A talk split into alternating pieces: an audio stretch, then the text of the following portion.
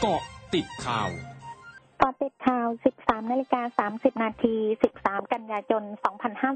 2564พลเอกประยุทธ์จันโอชา นายกรัฐมนตรี และรัฐมนตรีว่าการกระทรวงกลาโหมปฏิเสธให้ความเห็นเกี่ยวกับกระแสข่าวการปรับคณะรัฐมนตรี หลังจากที่มีสองรัฐมนตรีต้องผลจากตำแหน่ง รวมถึงกรณีความสัมพันธ์กับพลเอกประวิตรวงสุวรรณรองนายกรัฐมนตรี ในฐานะหัวหน้าพักพลังประชารัฐ โดยหลังจากที่นายกรัฐมนตรีเสร็จสิ้นการเป็นประธานการประชุมคณะกรรมการนโยบายรัฐวิสาหกิจครั้งที่3ทับ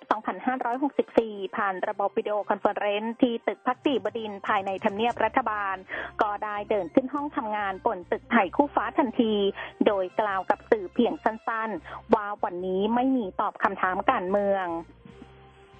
นายอนุทินชาญวิรกูล รองนายกรัฐมนตรี และรัฐมนตรีว่าการกระทรวงสาธารณสุขระบุวัคซีนไฟเซอร์ เพื่อต้านเชื้อโควิด -19 ที่รัฐบาลได้สั่งซื้อเข้ามา จะถึงวันที่ 29 กันยายนนี้ก่อนจำนวน 2 ล้านโดส จากนั้นกรมวิทยาศาสตร์การแพทย์จะตรวจรับรองรุ่นการผลิต ซึ่งจะใช้เวลาไม่เกิน 1 สัปดาห์ ส่วนที่เหลือจะทยอยส่งมาจนครบภายในสิ้นปีนี้ ดังนั้นในช่วงเดือนตุลาคมถึงเดือนธันวาคมจะมีวัคซีนเข้ามาจำนวนมากโดยกลุ่มเป้าหมายหลักในการฉีดวัคซีนไฟเซอร์ คือเด็กอายุ 12 ปีขึ้นไป ส่วนในผู้ใหญ่อาจใช้ฉีดเป็นเข็ม 2 หรือเข็ม 3 โดยการฉีดเข็ม 3 จะเริ่มช่วงต้นเดือนตุลาคมนี้เป็นต้นไป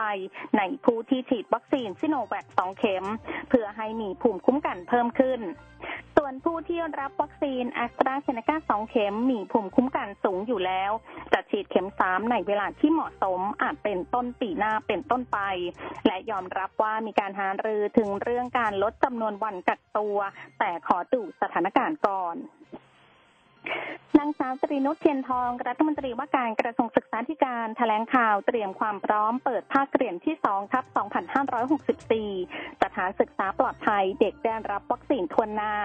ว่ากระทรวงศึกษาธิการได้เฝ้าระวัง และติดตามสถานการณ์การแพร่ระบาดของโรคโควิด -19 อย่างใกล้ชิด มีการถอดบทเรียนจากการจัดการเรียนการสอน 5 รูปแบบ หรือ 5 On ในภาคเรียนที่ 1 ปีการศึกษา 2564 เพื่อนำไปสู่การกำหนดแนวทางทางการเปิดภาคเรียนต่อไปให้มีความปลอดภัยและมีประสิทธิภาพ เบื้องต้นมีแนวทางในการเตรียมความพร้อมสำหรับการเปิดภาคเรียนที่ 2 ปีการศึกษา 2564 ได้แก่แผนการฉีดวัคซีนไฟเซอร์ 2 เข็ม แก่กลุ่มผู้ที่มีอายุ 12 ถึง 17 ปี 11 เดือน 29 วัน ณ วันที่ฉีด โดยในเดือนตุลาคมนี้เป็นต้นไปจะเริ่มฉีดให้แก่นักเรียนนักศึกษาในพื้นที่ควบคุมสูงสุดและเข้มงวดจำนวน 29 จังหวัดก่อนซึ่งกระทรวงศึกษาธิการจะพิจารณาความพร้อมของสถานศึกษาสำหรับการเปิดภาคเรียนตามบริบทที่เหมาะสม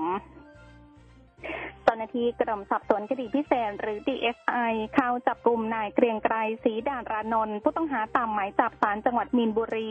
ในความผิดฐานรวมกับพวกใช้บัตรอิเล็กทรอนิกส์ปลอม มูลค่าความเสียหายกว่า 10 ล้านบาทเมื่อปี 2551 โดยเป็นผู้ต้องหารายสุดท้ายในคดีพิเศษที่จับกลุ่มได้ทางนี้ได้ทำการสอบสวนและนำตัวไปฝากขังณทันทสถานบำบัดพิเศษกลาง ภายใต้มาตรการป้องกันโรคโควิด -19 ของกระทรวงยุติธรรม ที่กำหนดให้เปลี่ยนแปลงสถานที่ควบคุมผู้ต้องหาเข้าใหม่ จากเรือนจำพิเศษกรุงเทพมหานคร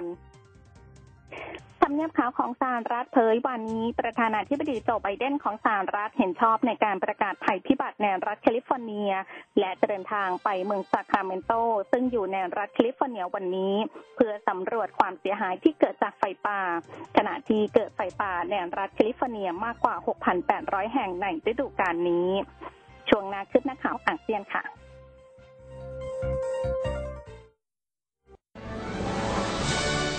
ร้อยจุดห้าคืบหน้าอาเซียน เด็จพระราชาธิบดีแห่งมาเลเซียทรงเปิดการประชุมรัฐสภามาเลเซียวันนี้ โดยรับสั่งต่อสสว่าอย่านำอนาคตของประเทศไปเดิมพันเพื่อผลประโยชน์ส่วนบุคคล และสสซึ่งได้รับเลือกตั้งเข้ามาควรให้ความสำคัญในเรื่องการต่อสู้กับการระบาดของเชื้อไวรัสโควิด -19 ขณะที่ประชาชนจำนวนมากประสบกับความทุกข์ยากทางเศรษฐกิจและสูญเสียรายได้ นายกรัฐมนตรีจาซินดาอาร์เดนของนิวซีแลนด์เผยวันนี้เมืองโอกแลนด์ซึ่งเป็นเมืองใหญ่สุดของนิวซีแลนด์จะอยู่ภายใต้การล็อกดาวน์ระดับ 4 ซึ่งเป็นการล็อกดาวน์อย่างเข้มงวดจนถึงเวลา 23นาฬิกา59นาทีของวันที่ 21 กันยายนตามเวลาท้องถิ่น ขณะที่พื้นที่อื่น ๆ ของนิวซีแลนด์จะอยู่ในการล็อกดาวน์ระดับ 3 นายยาสุโตชินิชิโมระ รัฐมนตรีด้านการตอบสนองต่อการระบาดของเชื้อไวรัสโควิด -19 ในญี่ปุ่นเผยวันนี้จำนวนประชากรในญี่ปุ่นที่เข้ารับการฉีดวัคซีนโควิด -19 ครบ 2 เข็ม อยู่ที่มากกว่าร้อยละ 50 ซึ่งเป็นอัตราที่เท่ากับอีกหลายประเทศ เช่น อังกฤษ ฝรั่งเศส และจะผ่านระดับร้อยละ 60 ในสิ้นเดือนกันยายนนี้ หากการฉีดวัคซีนมีความคืบหน้าดังเช่นในขณะนี้ ทั้งหมดคือกอติดข่าวในช่วงนี้ สุพิทยาถาพันรายงานค่ะ